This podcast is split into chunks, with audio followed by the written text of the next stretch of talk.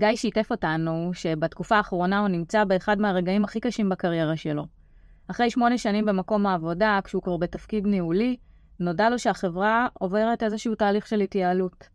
התהליך הזה כולל סגירה של מחלקה ופיזור שלה בשתי המחלקות, כשאחת מהן היא המחלקה שלו. הוא סיפר שכשהוא שמע את ההחלטה, הוא ראה חושך בעיניים, וכשהוא מתנהל עם כל הדאגות והחששות, והולך לישון מוטרד וקם מוטרד, הקולגו שלו במחלקה השנייה מתנהל כאילו כלום, כאילו הכל כרגיל.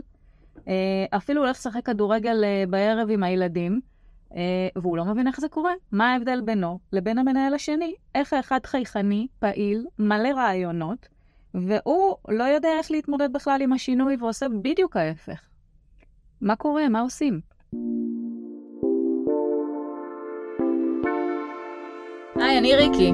ואני אילנית. מזמינות אתכם להצטרף אלינו לשיחה על כוס קפה. נדבר על כל מה שמעניין אתכם, על ניהול, על עובדים ועל מה שביניהם. אין פרות קדושות. אין עריכה ואין פילטרים, כל האמת לפנים.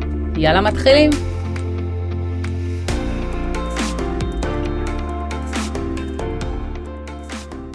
טוב, ריקי, אני חושבת שגיא העלה פה שאלה אה, שכולנו התמודדנו איתה במהלך חיינו, גם בקריירה, גם בפן האישי, בכלל, יכול להיות שאפילו מהילדות שלנו. אה, ובאמת יש פה את השאלה, למה חלק מתמודדים אה, עם המציאות ועם החיים בצורה א', והאחרים מתמודדים בצורה אחרת לגמרי? אה, מה את חושבת? אפשר לקחת את זה באמת, כמו שאמרת, לילדות. בואי, אני זוכר רגע בתקופה שאנחנו היינו צעירות יותר.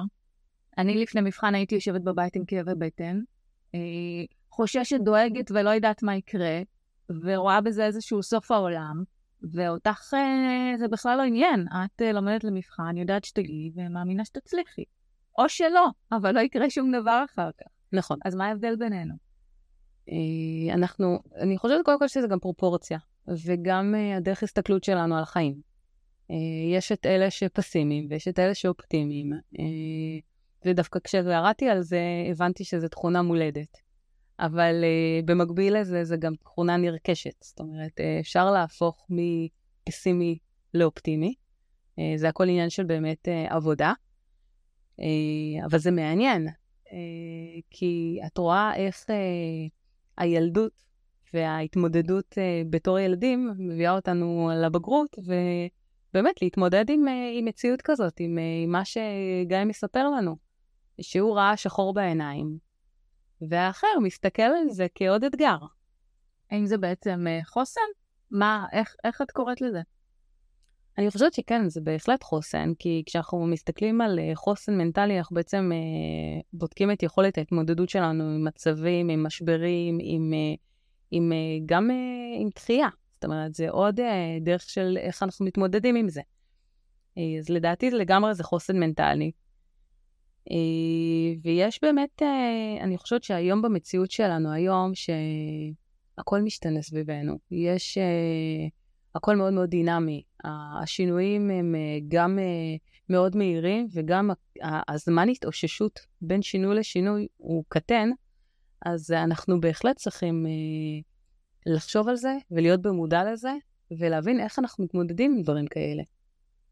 אני מסכימה איתך, אני חושבת שגם במצב של היום, אפילו במצב של המדינה, שאנחנו מתמודדים אה, אחת לשנה לפחות עם אה, איזשהו אה, מבצע, וצריכים לראות איך אנחנו, עם החוסן האישי שלנו, קמים מזה, ולא... מבצע צבאי, את מתכוונת. כן, מבצעים צבאיים, קמים מזה, עברנו תקופה של מגפה עולמית, וגם פה את צריכה לראות איך את מתמודדת ונערכת וחיה את השינויים האלה, וחיה אותם כמו שצריך, גם בשביל שהילדים שלך יקבלו איזושהי פרופורציה בחיים. אני חושבת שזאת, אה, פרופורציה זו מילה מדויקת. אנחנו חיים בעולם של טרלול, אה, איך אנחנו בתוך זה מוצאים את החוסן, קראת לזה חוסן מנטלי, לא יודעת אם זה חוסן מנטלי, אבל אנחנו באמת צריכים לראות איך אנחנו מתאוששים ומהר. שתדעי שזה שהעלית את העניין אה, של, ה... של המלחמות, ושל המבצעים, זה באמת מגדיר אותנו, אה, הישראלים של היום, אה, באופן אוטומטי, הפרופורציות אצלנו הן אה, אחרות מלדעתי בארצות הברית לדוגמה. אה, כי אנחנו באמת, אה, זה חלק מהשגרה. אה, ואנחנו לרוב כן יודעים מה שנקרא לווסת את עצמנו ולדעת מה אנחנו יכולים לעשות ומה לא. אה, ואני מאמינה שזה גם, אה, אם היו פסיכולוגים כאן איתנו בחדר, אז הם בעצם היו באמת מביאים לנו את הפרספקטיבה שלהם לזה, שכנראה אנחנו מתנהלים בדרך אחרת ושונה מה... מאחרים שלא חווים חוויות כאלה שהן הישרדותיות, הישרדותיות. אבל איך אנחנו לוקחים את זה באמת לעולם העבודה ו- ולשאלה הזאת של גיא? הרי uh, מה בעצם מבדיל אותו uh, לעומת ה- הקולגה שלו? קודם כל, עולם העבודה, ודיברנו על זה לא פעם בפודקאסטים הקודמים, השתנה. Uh, בשנים האחרונות uh, חלו הרבה שינויים בעולם העבודה המסורתי, כמו שאנחנו מכירים אותו, uh, ואנשים נדרשים לשינויים. עכשיו, תהליכי התייעלות זה משהו שהיה מאז ומעולם. היום באמת זה קורה בעצימות יותר גבוהה, וזה מביא אנשים למצב שרגע הקרקע היציבה שהם עמדו עליה, פתאום זזה להם ומשתנה. וכל אחד רגע מהפרספקטיבה האישית שלו מתמודד עם זה uh, בצורה שהיא קצת אחרת, וכשאתה מנהל או מנהלת, אתה מתמודד עם זה בצורה מסוימת ומעביר את זה הלאה לעובדים שלך, ובאופן הזה כנראה אה, שגם הם מתמודדים. טוב, חייבת, את הרמת לי להנחתה ואני חייבת להגיד שזה בדיוק כמו אה, הורים וילדים. את יודעת מתה על האנלוגיה הזאת, אני יודעת, אבל זה באמת כך, כי כשאנחנו באמת חווים, אה, אה, אנחנו בעצם מהווים דוגמה אישית. אה, וכמנהלים אנחנו לגמרי מהווים דוגמה אישית. אז יש המון משמעות לאיך אנחנו תופסים שינוי ומציאות והתייעלות לאיך העובדים שלנו יתפסו את זה גם. כי כן, כמו שאמרת, אנחנו משדרים את זה החוצה, וזה ישר, מה שנקרא, נופל עליהם. נכון. האופן שבו אנחנו תופסים את ה... לא יודעת, בוא נקרא לזה שינוי, את הדבר החדש הזה שהולך לקרות, והאופן שבו אנחנו אה, מוציאים את זה החוצה, זה מה שעושה את השינוי אה, באופן שבו אנחנו מעבירים הלאה. אני דווקא רוצה לחבר את זה לאיזשהו אה, מחקר שקראתי עליו, אה, שנערך על ידי המרכז האמריקאי לבריאות הנפש במקום העבודה, ובאמת מצאו שם שחוסן רגשי אה, תורם להצלחת הארגון, אבל כדי שזה יתקיים זה צריך להתחיל מלמעלה. כלומר, מההנהלה הבכירה ביותר. וזה קשה יותר בארגונים שהמנהלים שם הם נוקשים יותר, שהמנהלים נוטים למצבי רוח ולא מכירים בערך העובדים שלהם. ואז התהליך הזה של רגע לייצר איזשהו חוסן כללי ולהתמודד עם שינויים, כשאתה לא יציב, התגובות שלך לא צפויות, אתה לא כל כך יודע איך להתמודד איתם, אז ככה זה נראה. זה, זה בדיוק כמו שאמרנו קודם, שאיך שאני כבן אדם רגע עושה ומגיב, גם כשאני מנהל כזה ומנהל בכיר כזה ועוד אנשים הולכים אחריי, וזה לא אה, כמו שצריך להיות, אז דברים באמת יכולים אה, להתפקשש ויהיה קשה להתאושש. נכון, והאמת שאת... אה... העלית לי איזשהו סיפור שאני כל הזמן ככה הייתי נותנת אותו כדוגמה. אמ, הייתי פעם באיזושהי פגישה שהמנהל שם אה, בא ו... ורצה להעביר אה, איזשהו מידע לעובדים, לצוות, והוא דיבר בצורה כזאת, אה, כל השפת גוף שלו דיברה פסימיות, אה, כל הטונציה הייתה נורא אה, עצובה כזאת, ובמקביל המלל היה נורא חיובי. וזה היה דיסוננס מטורף בפגישה, אה, כי הוא חווה את זה בצורה לא טובה. הוא חווה את זה בצורה שלילית, אבל הוא רצה להעביר מסר חיובי. איך את חושבת שיצאו משם העובדים?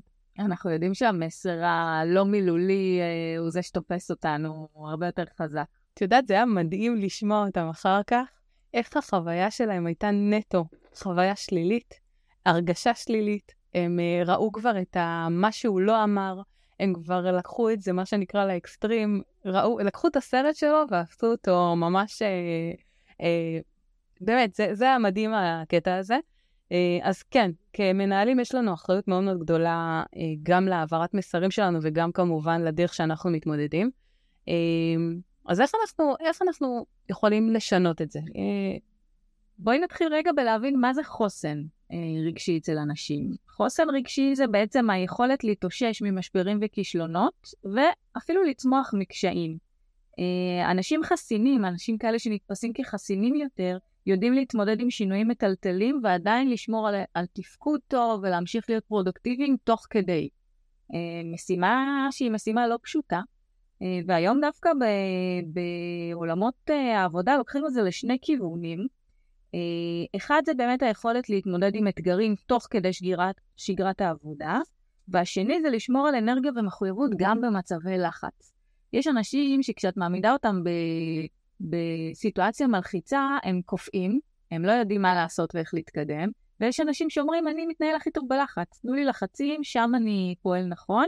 אז כנראה שכל אחד מהם באמת שייך לאיזושהי קטגוריה אחרת, אה, או נמצא במקום אחר על הסקאלה במה שקשור לחוסן הנפשי שלו. נכון, אני גם אה, כן, אה, את יודעת, בהמשך למה שאמרת, העלית לי עוד סוגיה שהיא גם כן אה, משהו שלי אמרו בתור מנהלת, צריכה לפעמים להיות ממלכתית. אה, ואת לא חייבת להעביר את עצמך אה, בשיא האותנטיות. אם, אה, אם את מרגישה לא טוב בפנים, תשדרי עדיין עסקים כרגיל, הרגיל, תהיי קצת פוליטיקלי קורקט. זה גם עניין של, את יודעת, בהתחלה לא חייבים להעביר את המסר בדיוק כמו שאנחנו חושבים את זה, אפשר ככה לבוא ולהגיד את זה בצורה אפילו טיפה מעורפלת, אבל אפשר לחסוך מה שנקרא מהעובדים את הטלטלה שאנחנו נמצאים בה. אני חושבת שאפילו שזה חשוב. אה, את לפעמים אה, כשאת יושבת בישיבת הנהלה ויש איזשהו אירוע, כמה מטלטל שהוא יהיה, לא יכולה להעביר אותו ישר אה, למטה, אה, ובטח לא בפורמט שאת קיבלת אותו, וצריך לסנן. ברור. אז אה, לממלכתיות הזאת, אני חושבת שיש באמת אה, ערך משמעותי וחשוב. אה, אז גם אותו ככה, אנחנו נשים אותו כאיזושהי נקודה שצריך להתייחס אליה. את קוראת לזה ממלכתיות, ואני חושבת רגע אם, אם ממלכתיות היא המילה הנכונה, כי את זאת שאמורה להעביר את המסר הלאה, את אמורה לסנן רעשים מיותרים. אני אה, כמנהלת וכבן אדם תמיד חשבתי, רגע, מה יקדם? האם זה שאני הולכת ויפיל אה, עליהם את הכל כמו שזה נפל עלינו ויראה להם את התמונה הרחבה, זה יקדם? יכול להיות שכן. יש מצבים שבאמת יכול להיות שה... אותנטיות והאמת, לבוא להגיד, רגע, חבר'ה, זה המצב, בואו נראה איך משנסים מותניים ומתמודדים. ויש פעמים שאם את נותנת את כל התמונה, אז זה לא מקדם בכלל, זה, זה רק מוריד, זה רק אה, משאיר במצב שהוא... אה, אה, שפחות קשה, פחות קל להתרומם ממנו. גם זה מגדיל חוסר ודאות. לגמרי. אה, כן. לגמרי. אני דווקא יכולה לספר על אה, אה, התמודדות אה, שלי כשעבדתי אה, ב... בקופת חולים אה, לאומית, אה, תקופת קורונה, תקופה לא פשוטה, באמת, אנשים עבדו אה, מסביב לשעון, היינו צריכים לעמוד בהנחיות משרד הבריאות ולשנות תהליכי עבודה מהרגע להרגע. וכשעושים את זה בשבוע הראשון, אז כולם משנסים מותניים, יש פה איזשהו, איזושהי מטרה משותפת, ואנחנו הולכים ברבאק. שבוע אחרי זה ברבאק, שלושה שבועות ברבאק, חודשיים ברבאק, ואז רגע משהו מתחיל להתפורר שם. אמ, ואחד הדברים שבאמת אה, עשינו כדי לחזק את עצמנו, אמ, זה רגע להשקיע בבפנוכו של כל אחד מאיתנו, שלי, של המנהלים שלי, של האנשים שעובדים תחתיהם, כדי לראות רגע איך אנחנו נותנים לנו עוד, מחזירים לעצמנו רגע את כל מה שנשפך מהדלי שלנו בדרך. באימון קוראים לזה למלא את הדלי, באמת עשינו עבודה על אה, למדלה את הדלי שלנו, ובדרך הכי יצירתית שיש. אה, פנינו אה, אה, לפסל ששמו דן דרייזנר. אני חייבת לתת לו את כל הקרדיט, כי זה היה מדהים באחת התקופות הבאמת הכי נמוכות וכואבות בחיים שלנו, שכבר לא הצלחנו להתרומם. הוא בא והעביר לנו הדרכה בזום, שנקראת מיצר ליצירה. איך לקחת את כל היצרים שלנו, את כל המחשבות ה... הקשות כבר, את כל החוסר יכולת להכיל, את כל הדברים שתקועים לנו בבפנים ולהוציא אותם לאיזושהי יצירה, ובסוף, אחרי פגישה, פגישה בזום של איזה שלוש שעות, יש תמונה שהיא מרכיבה את כל התחושות של כל אחד מאיתנו, מחברי הצוות שניהלתי, והתמונה הזאת שם וקיימת, אבל משהו רגע בלשחרר את זה, ובלשים את זה בחוץ באיזושהי יצירה, גרם לנו להתנקות. וזה נשמע אבסורד, אני יודעת, אבל להמשיך הלאה. זה נשמע מדהים, אני חייבת להגיד לך, אה, אני מאוד מאוד מתחברת לאומנות, ואני חושבת שאומנות זה סוג של תרפיה, ובאמת אפשר אה, להוציא ממך את הרגשות ואת ההרגשות ו... ולהשאיר את זה בחוץ, זה ממש להוציא את זה ממך ולהתקדם הלאה. אז אני מאוד מאמינה בזה. זה גם מאוד מתחבר באמת אה, לעניין הזה של סביבה תומכת, וכן הייתי שמחה שתספרי לנו, כאילו, איך, אה, איך, איך באמת הסביבה קידמה את התהליך הזה, כי זה עדיין נעשה גם בזום. תראי, קודם כל, אה, מבחינת הסביבה, אה, עצם זה שזיהינו שיש שם בעיה שאנחנו צריכים לטפל בה, ואפשרנו את זה, ותוך כדי תקופת קורונה, כשכולם בלחץ, לאפשר את השלוש שעות האלה זה משהו שהוא לא טריוויאלי.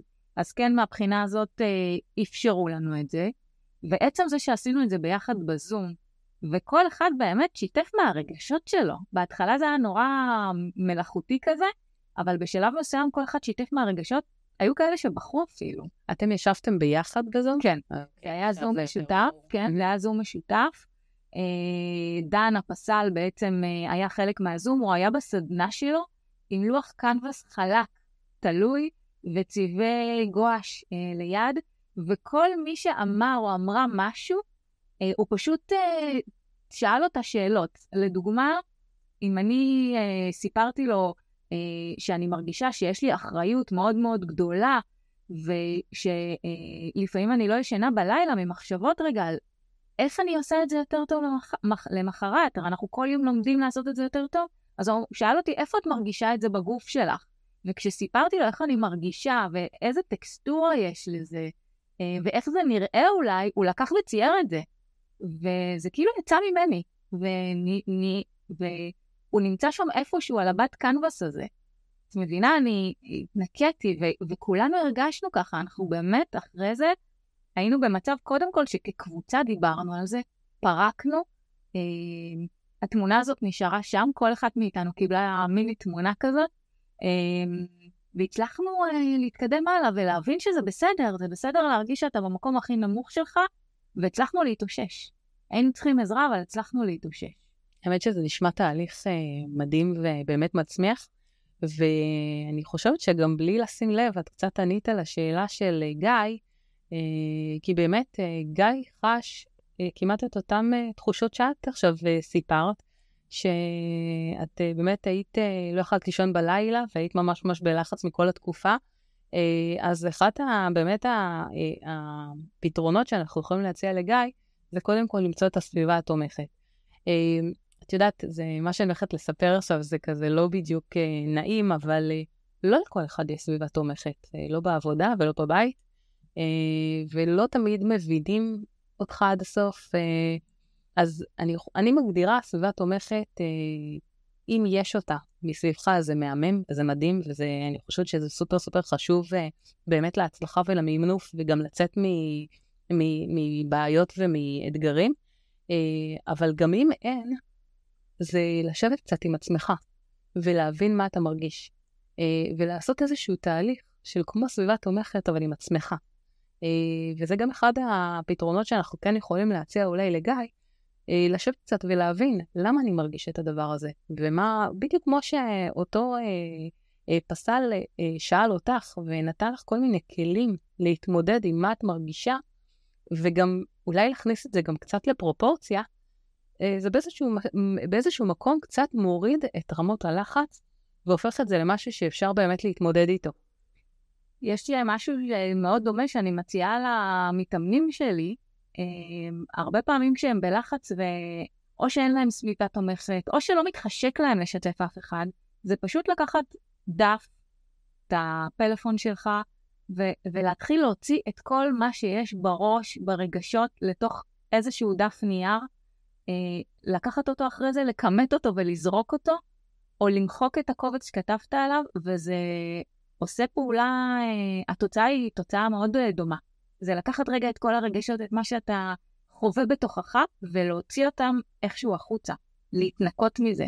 זה, זה גם משהו שיכול לעזור, וגם הפודקאסט שלנו, דרך אגב, אני חייבת להגיד, אנחנו יושבות ומדברות על נושאים ועל שאלות שהמאזינים שלנו העלו בפנינו. אמ, תקשיבו גם לפרקים הקודמים, תקשיבו גם לפרקים הבאים. כל המטרה שלנו היא שתבינו שאתם לא לבד.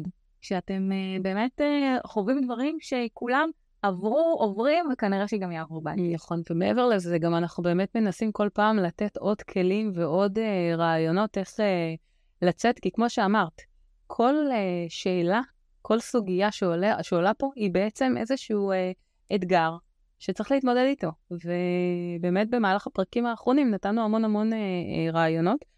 Uh, אז אם אנחנו באמת מסתכלים על, uh, על uh, דרכים לפתח חוסן ודרכי התמודדויות שבאמת יעזרו לנו להתמודד בחיים עם כל דבר, אז יש את מה שכבר דיברנו עליו עד עכשיו, שזה באמת הסביבה, שהיא סביבה תומכת ומקדמת, שיש לה מאוד מאוד משמעות, גם ברגעי משבר וגם ברגעי הצלחה, והרבה מאוד נאמר על סביבה מנצחת, שיש לה משמעות uh, אדירה לכל אחד. יש את העניין של הפרופורציות שדיברנו עליהן, שבאמת בואו נכניס רגע את הדברים לפרופורציה, בסופו של דבר אנחנו במקום עבודה, וזה משהו שלפעמים גם הזמן עושה את שלו, ולא כל דבר צריך לתת לזה ישר פתרונות, ואפשר קצת לחשוב ולתת לדברים קצת לעבור ולראות איך, איך מתמודדים. דרך נוספת להתמודדות זה באמת להתייחס לפרשנות. הפרשנות שאנחנו נותנים אה, לכל דבר שקורה סביבנו. לגמרי. יש את uh, מודל אה, אפרת, uh, זה אחד הדברים שאני מאוד uh, ממליצה להשתמש בו. אפרת זה ראשי תיבות של uh, אירוע, פרשנות, uh, רגש ותגובה. Uh, הרבה פעמים כשאנחנו שמים רגע את הסיטואציה שאנחנו נמצאים בה על הסקאלה הזאת של מודל אפרת, ואנחנו עושים איזשהו ניתוח, אנחנו מבינים רגע שהתגובות שלנו מונעות מאיזשהו רגש כמו שאמרת קודם, כנראה שהוא לא פרופורציונלי, אה, וכן אפשר איכשהו אה, לעשות לו ויסות. אני מציעה לכולכם אה, באינטרנט, יש מלא חומר על מודל אפרת, משתמשים בו היום גם במקומות עבודה, גם בבתי ספר דרך אגב. הרבה פעמים אחרי הפסקה מביאים תלמידים ועושים את המודל הזה כדי לדבר על סיטואציות שקרו בהפסקה. מאוד מומלץ לעשות גם במקומות עבודה, גם עם הילדים. אתם תראו שאתם רק תרוויחו מזה. זה ישר גם מעלה לי את העניין של ה-NLP. את יודעת, אה, אה, אפילו ככה בהנחות יסוד של ה-NLP, המון המון מדברים על איך אתה תופס מציאות, על איזה פרשנות אתה נותן למציאות. ואת יודעת, ואם אנחנו לוקחים אה, אה, סוגיות גם בעבודה, שלפעמים, אה, את יודעת, אה, עובד נתקל במנהל שלו שבא ביום לא טוב, או שיש אה, לו עומס רב, ופתאום הוא ככה אה, יוצא עליו, או מרים את הקול, ו- ויש באמת אה, אה, סיטואציה ש... העובד יכול להגיד, יאללה, לא רוצה יותר, אני עוזב, אני לא צריך להתמודד עם הדבר הזה. אבל אם למשל אנחנו ניקח את אחת מהנחות היסוד של ה-NLP שאומר שזה או כל uh, תגובה זה או uh, קריאה לעזרה או הבעת אהבה, רק להיות במודע הזה נותן לך אפשרות uh, לפרש את המציאות אחרת ולהגיד הבן אדם נמצא כרגע במצוקה. Uh, אז בואו ננסה ככה טיפה להכיל או אולי לתת איזושהי עזרה ולהגיש עזרה, ואת יודעת, כבר באופן אוטומטי, הדרך שבה פירשת את המציאות ולקחת והתמודדת ונתת תגובה היא אחרת לגמרי. אז uh, אני מאוד מאוד ממליצה על, ככה לעבור על, ה, על, ה, על ההנחות יסוד של ה-NLP. תקשיבי, כאילו זה, יצא לי איזשהו, uh, לעשות את הקורס של הפרקטיקות של ה-NLP, וזה פשוט, וואו, זה פותח לך עולם אחר, הסתכלות אחרת על המציאות, ש... אני חושבת שזה טוב לנו בכל אה, דרך שנמשיך. חוסן אה, הוא באמת אה, לא רק לשרוד, אבל חוסן הוא גם היכולת אה, להתאושש, הוא היכולת להתחזק ולצמוח.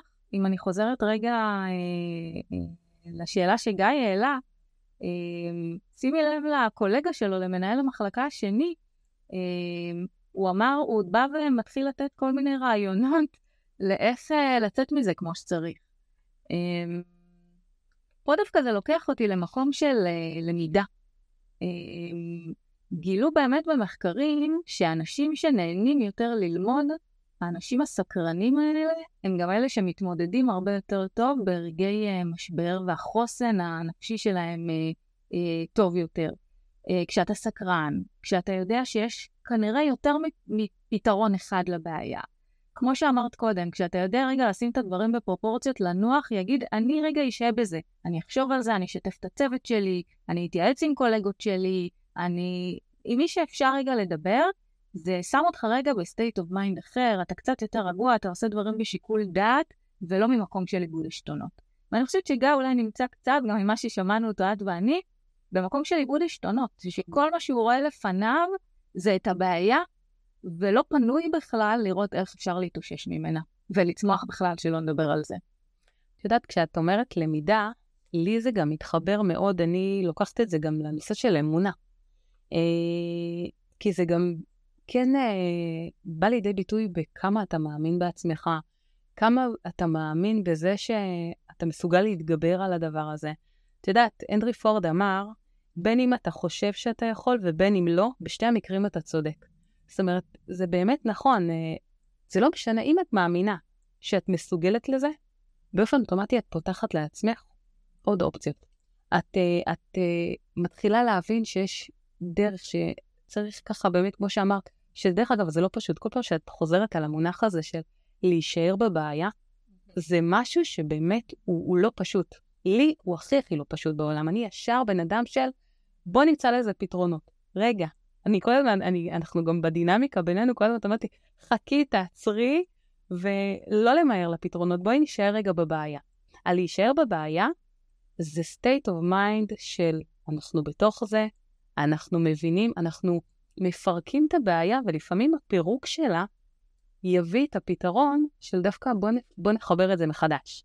ובוא נראה את זה מדבר, מ, כאילו בוא נבין את זה אחרת, ואז, כמו שאת אומרת, זה באמת יכול להתחבר למינוף, של בוא ניקח את הבעיה ובעצם נמנף אותה למשהו הרבה יותר חיובי. והרבה פעמים הפתרונות, כשאנחנו רגע נמצאים בבעיה, כשאנחנו שם, כשאנחנו נותנים לעצמנו רגע זמן של יום, יומיים, שעות להיות בבעיה, הפתרון כנראה יהיה הרבה, הרבה יותר מדויק מאשר לבוא ולראות לכל הכיוונים ולנסות ולנסות. רגע. לגמרי, אני ממש ממש צודקת. אז העלינו נקודות שיכולות ככה לתרום לנו ולעזור לנו אה, לפתח את החוסן המנטלי. אה, הייתי גם רוצה להוסיף לזה את ה... אה, לחפש בכל אתגר את ההזדמנות. אני יודעת שזה קצת קלישאתי, ובטח ובטח שגיא כרגע לא נמצא בנקודה הזאת, אבל אה, כן הייתי עושה תמיד אה, אחרי כל אה, סיום אירוע שכזה, לקחת כוכבית קטנה ולהגיד, מה יצא לי מזה? אני בדעה שזה קשור לאמונה אחרת שלי, שכל דבר קורה לטובה, ומכל רע יוצא טוב. ובאמת, אני חושבת שכשאנחנו מסתכלים בדיעבד על כל מיני מקרים, אנחנו יכולים להגיד, נכון, היה קשה, נכון, עברנו דברים לא פשוטים, אבל יצא לנו גם אה, דברים חיוביים מזה, וזה טוב. זה טוב ככה לעצור ו- ולעשות את החשיבה הזאת, שוב, זה הפרשנות שלנו והיכולת שלנו להיות קצת יותר אופטימי לגבי העתיד. אני לגמרי מסכימה עם האמונה הזאת שלך. יש סיפור ששמעתי לא מזמן, אה, שאולי יכול להמחיש את זה. אה, בואי אה, תחשבי על הסיטואציה ששני ילדים יושבים בכיתה, יושב לידם ילד שלישי, שני בנים ובת. הבת כותבת עם עיפרון, אחד הילדים חוטף לה את העיפרון ושובר אותו.